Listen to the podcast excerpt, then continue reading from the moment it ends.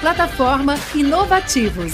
Diariamente, lideranças e especialistas de todos os segmentos do mercado abordam temas como gestão, tecnologia, inovação, sustentabilidade, empreendedorismo, negócios e comportamento. Nossa proposta é compartilhar conhecimento com autoridade para você saber as novidades do mercado onde estiver seja por meio do nosso portal, revista digital, newsletter, vídeos, TV, podcast ou pelas nossas redes sociais. Acesse inovativos.com.br, cadastre-se e faça parte da sua melhor fonte de conhecimento e conexão com a nova economia. Boa tarde, obrigado pelo tempo de vocês, um prazer estar aqui. Uh, um título um pouco diferente de palestra, né? A gente, todo mundo fala normalmente de Customer Experience, né? E eu trouxe uma provocação aqui para vocês falando de Business Experience. E eu vou tentar mostrar para vocês ao longo da nossa conversa agora onde eu quero levar essa provocação e para ver se ao final vocês concordam comigo ou não nesse tipo de abordagem, tá? Em primeiro lugar, assim, só para vocês entenderem, o, o, eu sou um profissional que nos últimos 20 e poucos anos eu fui vice-presidente de vendas de grandes multinacionais, Microsoft, Oracle, Salesforce, e há um ano eu decidi pivotar minha carreira para ajudar em educação corporativa. E nesse projeto, nessa, nessa minha iniciativa de, de transformação, eu acreditei que seria muito importante trazer visões novas para o mercado, porque normalmente a gente está consumindo informação muito tradicional. Então a minha provocação veio nessa linha, tá? Então vamos lá, só vou pedir para o pessoal projetar na tela.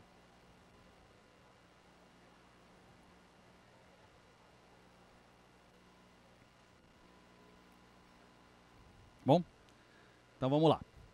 Então, o que eu estava falando, né? Uh, a minha carreira foi literalmente de ponta a ponta que eu acabei uh, migrando. E aí, eu quero começar provocando vocês com esse vídeo. É um vídeo bem curtinho, 30 segundos. Mas esse vídeo, ele traz uma provocação muito profunda do que eu quero trazer para vocês. Então, vamos assistir ele, tem 30 segundinhos só. If you could have dinner with anyone living or dead, who would you choose? Kylie Minogue. Oh. Marilyn Monroe. Oh, God, I wouldn't have a clue. I know, straight up. Paul Hogan. Kim Kardashian. No, no, no. I'd like to have dinner with Justin Bieber. what? He's not coming to my house. No, um... I'd have Bob Hawke. Dave Hughes. Barry Humphries. Jimi Hendrix. People who have made a difference. Então, voltando, né? No início, talvez alguém não pode não ter pego a legenda. Se você pudesse escolher qualquer pessoa no mundo para jantar, quem você escolheria? Aí veio vários nomes. Vocês podem ter pensado alguns nomes. Vamos ver o final desse filme. At the dinner table. I don't know what he's going to say. I'm scared. If you could have dinner with anyone in the world, oh. who would you choose? Probably our whole family, like our whole extended family. Mum and dad. Mum and Dad. Does it have to be a celebrity? Could it be family? We love it. We talk about how school. Qual é o sentimento? Dá um soquinho no estômago, né? Eu, quando assisti, fiquei muito desconfortável. Aí eu conversei com a minha esposa e só, Daniela, vi um vídeo aí que me deixou mal. E aí nós conversando no jantar, daqui a pouco veio meu filho, eu tenho um filho de 14 anos, aí meu filho chega, o Vicente, e o Vicente disse assim, Chegou lá e eu disse, Vicente, pudesse jantar com qualquer pessoa no mundo, quem te escolheria? Sem dúvida, Cristiano Ronaldo. Aí deu uma relaxada, tipo, superei, né? Mas brincadeiras à parte, obviamente a gente fica incomodado porque a gente foi levado à pressa da pergunta. Se eu perguntasse para vocês quem é mais importante, obviamente vocês responderiam quem vocês mais amam. Mas como eu perguntei uh, numa linha rápida, a gente faz o que está fazendo todo dia na sociedade, indo pelo movimento da maioria. A gente não está sentindo o detalhe. E eu quero começar provocando vocês com essa chamada de atenção. O sucesso, o protagonismo na sociedade hoje, ela está muito mais no detalhe do que no grande movimento. Bem, por que, que eu trago isso? Quando a gente vê esse tipo de imagem, não sei quem recorda essa época, eu me arrepio ainda até hoje quando eu vejo essa imagem. Vamos ver vocês assim, não sei se vocês lembram. Mas assistir tela quente era o ápice da minha, minha, minha geração. Eu fui criado nessa geração, a geração onde você não escolhia o que você queria assistir. Você assistia o que eles escolhiam para você assistir. Então, assim, quer assistir um filme? Segunda-feira, 10 da noite, tela quente. Quer, quer, não quer? Problema é teu. Não era assim? Né? Tinha aquele filme Lagoa Azul, não sei quem assistiu aí já, né? Então, ou seja, a gente sempre era direcionado o que a média queria, o que a indústria queria. Se eu olhasse café, a gente ia nos lugares, eles não perguntavam que tipo de café, era só quer ou não quer. Se era com açúcar, sem açúcar, adoçante, com leite, não, quer ou não quer. Música, como é que era? Ou seja, esta, esse, essa geração que uma parcela de vocês, né, não vou dizer que todo mundo viveu, é uma parcela que viveu o mundo da média, um mundo onde o protagonista era a indústria. O protagonista era quem fabricava, quem oferecia serviços. A gente não sabia se tinha outro amaciante do que outra marca, outra esponja de aço, outra marca. Só sabia assim, Omo, Bombril, Gillette, porque era assim que a sociedade funcionava. Bem, esse mundo de certa forma mudou radicalmente. Hoje a gente vive uma geração diferente, onde todos nós estamos presentes. E essa geração ela traz uma, uma provocação interessante, porque essa é a geração onde cada um faz o que quer, escolhe o que quer, investe atenção onde quer. Ou seja, não tinha eventos desse tipo onde você poderia sentar e ver, escutar a palestra que quisesse. E esse mundo é mais ou menos assim: você chega em casa do trabalho cansado, senta, liga o Netflix, começa a zapear canais, filmes, séries, passa 40 minutos, boceja e vai dormir feliz. Porque você executou sua liberdade de escolha, não assistiu nada, mas a sensação de poder escolher faz a gente se sentir melhor. E esse é o mundo atual, o um mundo onde o indivíduo passa a ter protagonismo e não mais a empresa.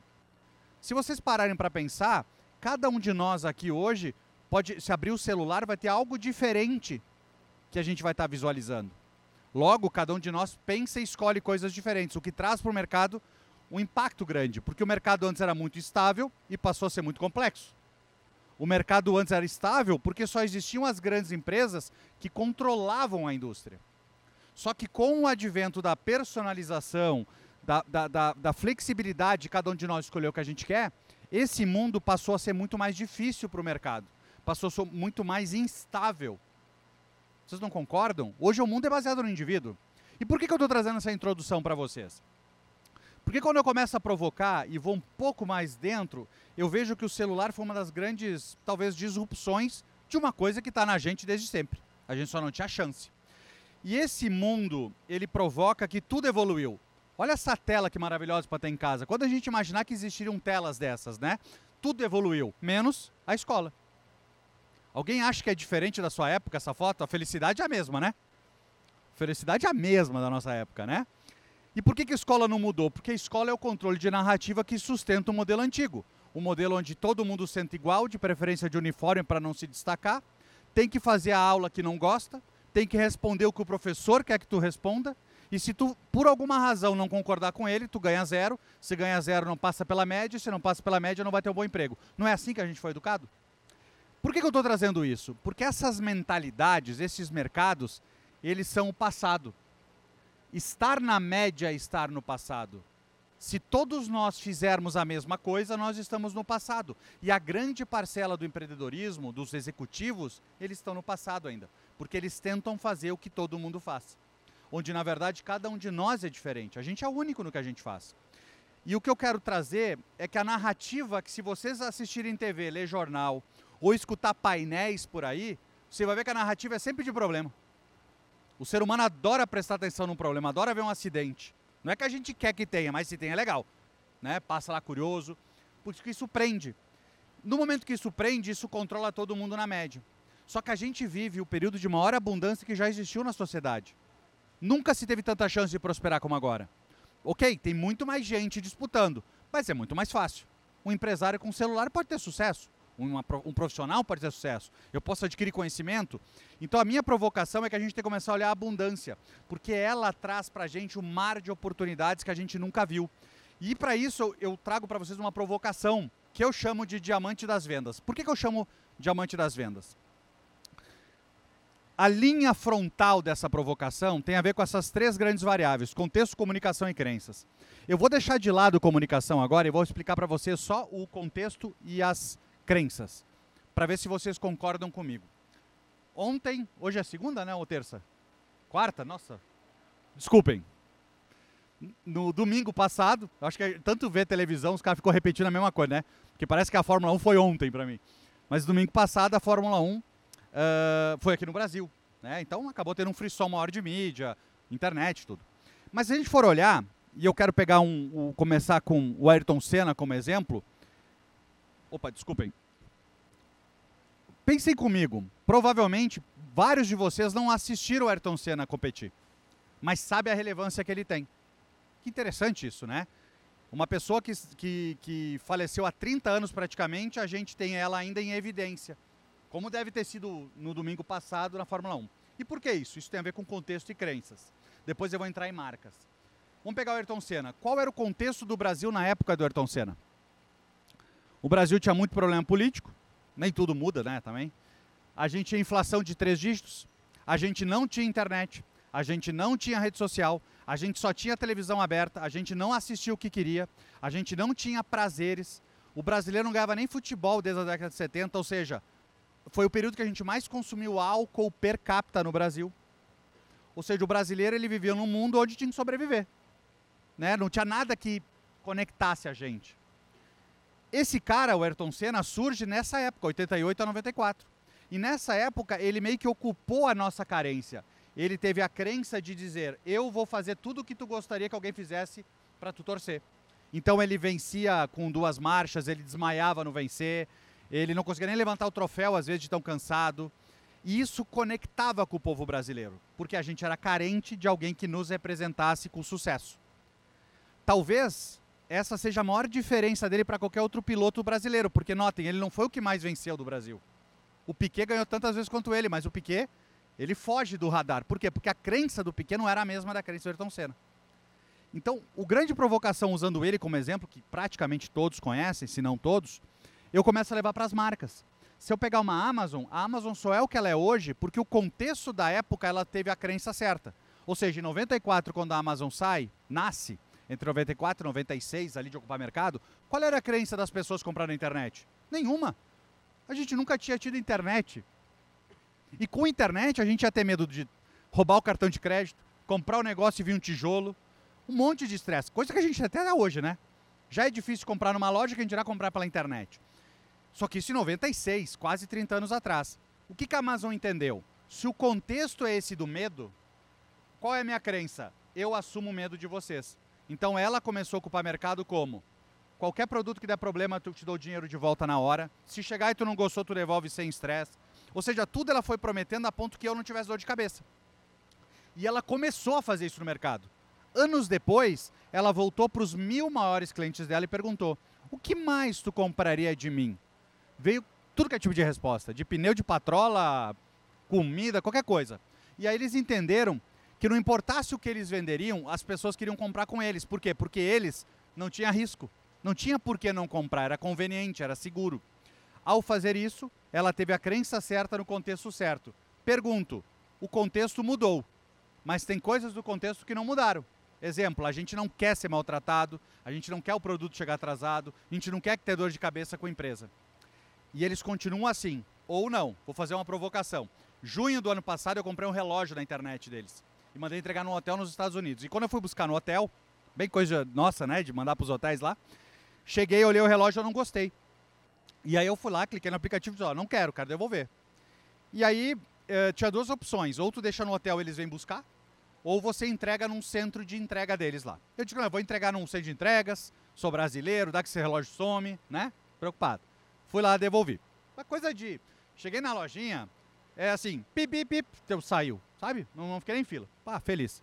Passou 30 dias, cadê meu dinheiro? Não veio dinheiro. Eu disse, ai, pra, a, a, pressão chega a baixar, né? Disse, pá, vai dar dor de cabeça. Aí eu entrei em contato com a Amazon e perguntei, e aí, cadê meu dinheiro? O senhor devolveu o produto? Aí eu disse, é, agora nós vamos já brigar, né? Eu digo, sim, devolvi no dia tal. Ah, legal. O senhor tem comprovante? Aí eu pensei, eu sou um otário? Brasileiro não pegar comprovante, onde já se viu, né? Só porque eu estou nos Estados Unidos? Não, não tem comprovante. Tá bom. O senhor nos dê dois dias que a gente retorna. Beleza. Passou dois dias, não retornaram, eu entrei em contato. E o meu dinheiro? A pessoa respondeu assim, ó. Como nós não conseguimos provar que o senhor não devolveu, ou seja, eu não tenho prova que tu não veio. Então tu tem razão, teu dinheiro está indo para tua conta. Ou seja, alguém no meio do caminho roubou. Só que eles invertem a lógica. Se eles não conseguirem provar que eu estou errado, eu estou certo. E é o que a gente espera de todo mundo. Porque é óbvio que se eu tivesse errado, eu não posso esperar coisa diferente. Ou seja, a crença deles continua adequada a um contexto. Obviamente que eles adaptaram muitas coisas, mas isso está até hoje. E quanta empresa a gente conhece que não faz isso? Se a gente pegasse Lululemon, talvez vocês não conheçam essa marca.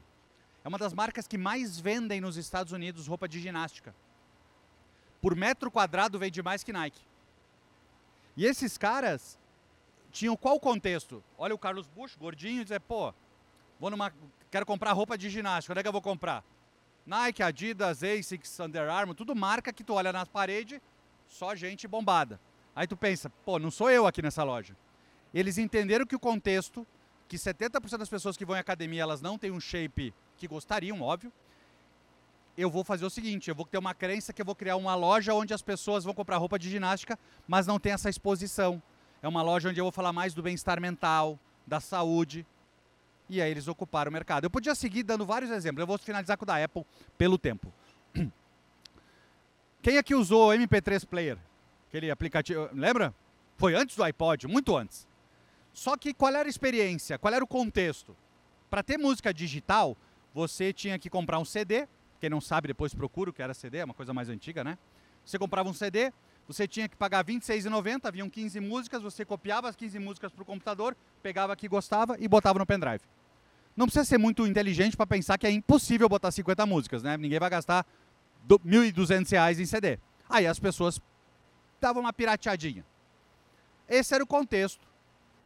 A Apple chega com a seguinte crença: ninguém gosta de ser desonesto. É verdade, ninguém gosta de ser.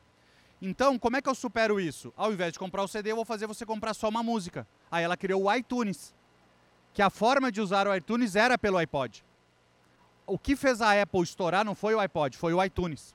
Porque mudou o contexto e ela entendeu. Hoje em dia, olha como o contexto mudou. Alguém paga para escutar música aqui? Quem paga Spotify? Mas a gente não paga para escutar música. A gente paga para não ser interrompido. Porque a música é de graça. Ou seja, o contexto mudou, nós não aceitamos pagar por música mais. Olha que provocação que eu estou trazendo. Ou seja, se o contexto é esse, por que, que, eu, que, que adianta eu ter uma crença que não combina? Eu não vou vender. Eu não vou ter sucesso. E por que, que eu estou trazendo isso? Podia seguir com vários exemplos. Porque eu trago a terceira variável, porque mesmo você entendendo o contexto e tendo a crença certa, muitas vezes você não se comunica da maneira adequada. E para isso tem quatro variáveis, que eu vou dar um exemplinho simples para provocar. Isso é seria uma teoria para horas a gente conversar. A primeira é a expectativa. Eu gosto de usar essa imagem da mala com a plaquinha de prioridade. Quem aqui não se sentiria bem ou se sente quando vai despachar uma mala e eles botam aquele adesivo priority? Tu pensa, ah, eu sou. O que, que acontece? Quando tu chega para pegar a mala, tua mala é a última. Não tem prioridade alguma, né? Ou seja, cria uma expectativa em mim, mas me entrega nada, experiência zero. O mais importante é a gente avaliar a expectativa, não entregar experiência. A experiência tem que ser na proporção da expectativa criada. Se aqui no evento tivesse um tapete vermelho na entrada, uma parcela grande ia dizer assim: que lindo, nos serviram aqui como reis, né? Olha só um tapete vermelho. Outra metade ia dizer: viu que maluquice aquele tapete vermelho atirado lá? Eu tropecei, quase morri. Por que, que eles largam um tapete daqueles na entrada? A expectativa de cada um faz a experiência ter valor.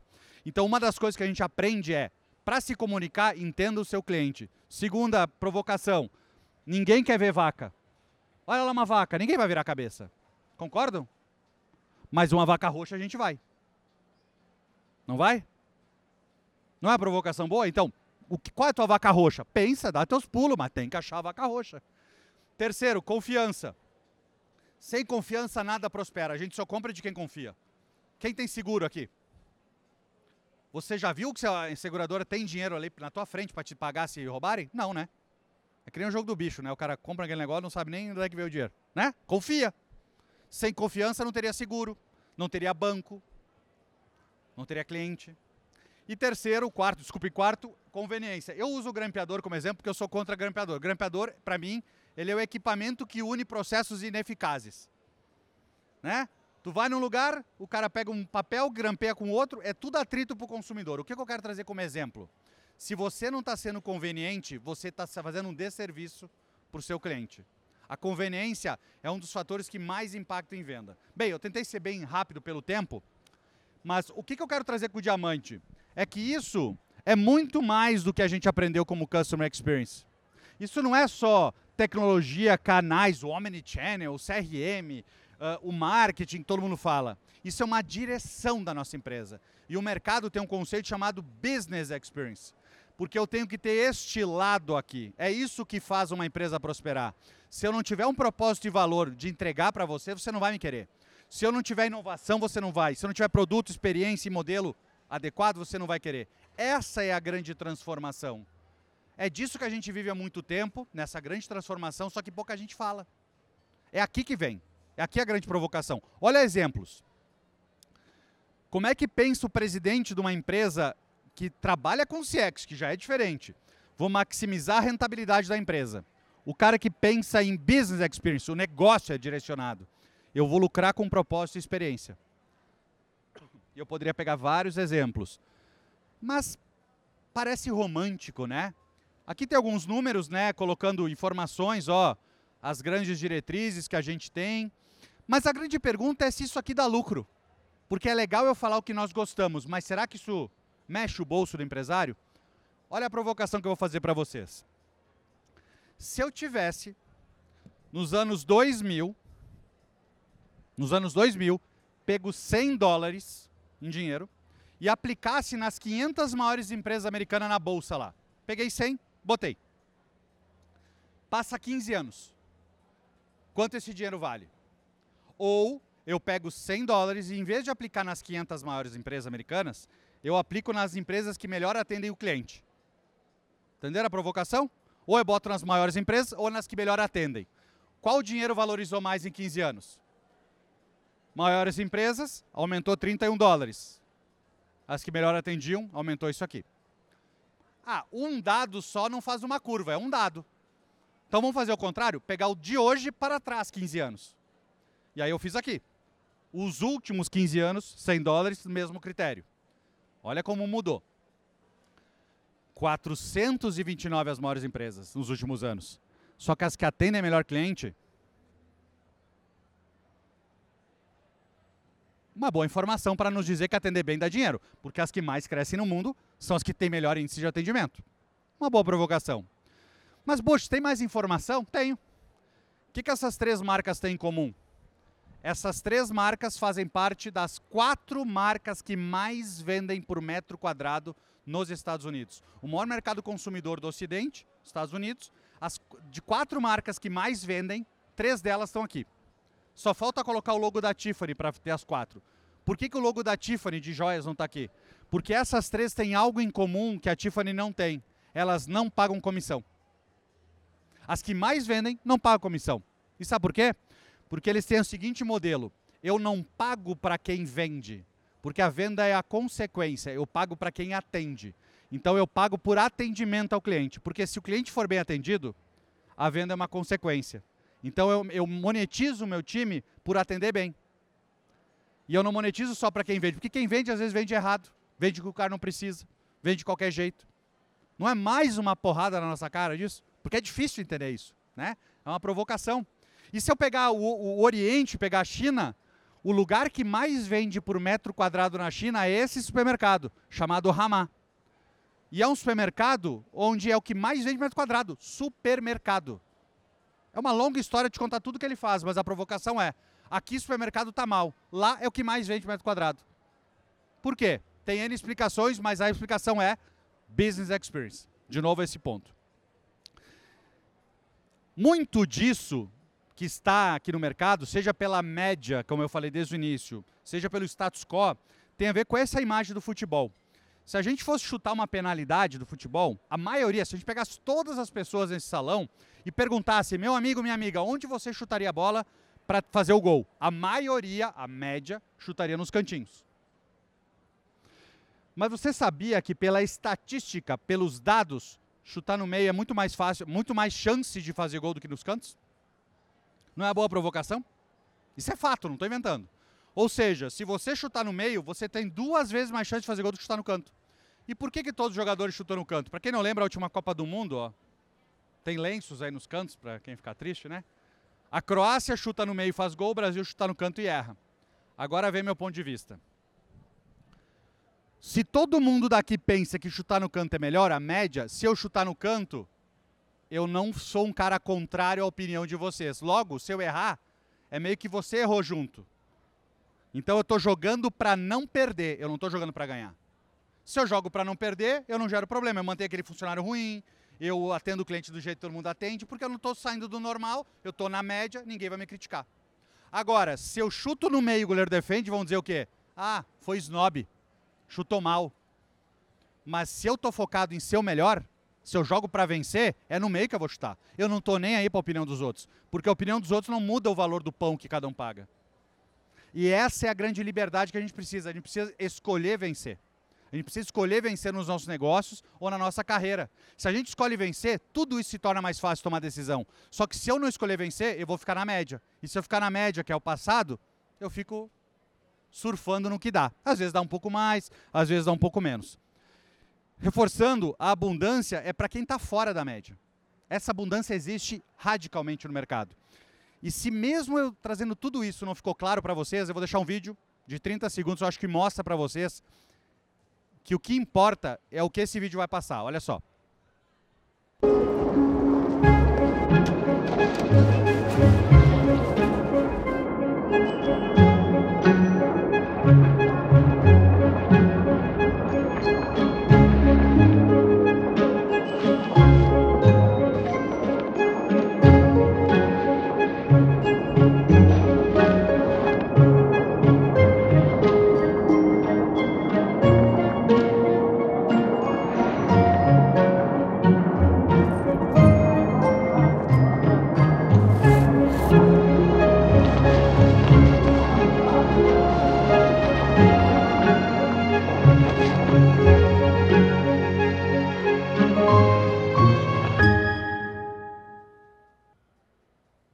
Anak, may regalo ako sa'yo. Sukat mo.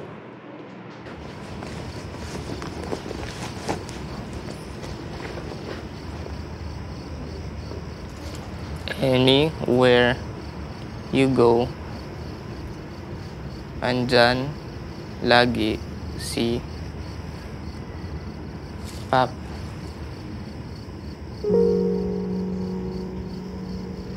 Merry Christmas, anak.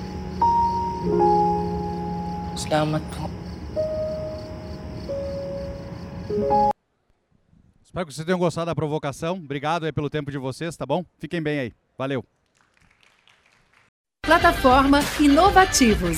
Diariamente, lideranças e especialistas de todos os segmentos do mercado abordam temas como gestão, tecnologia, inovação, sustentabilidade, empreendedorismo, negócios e comportamento.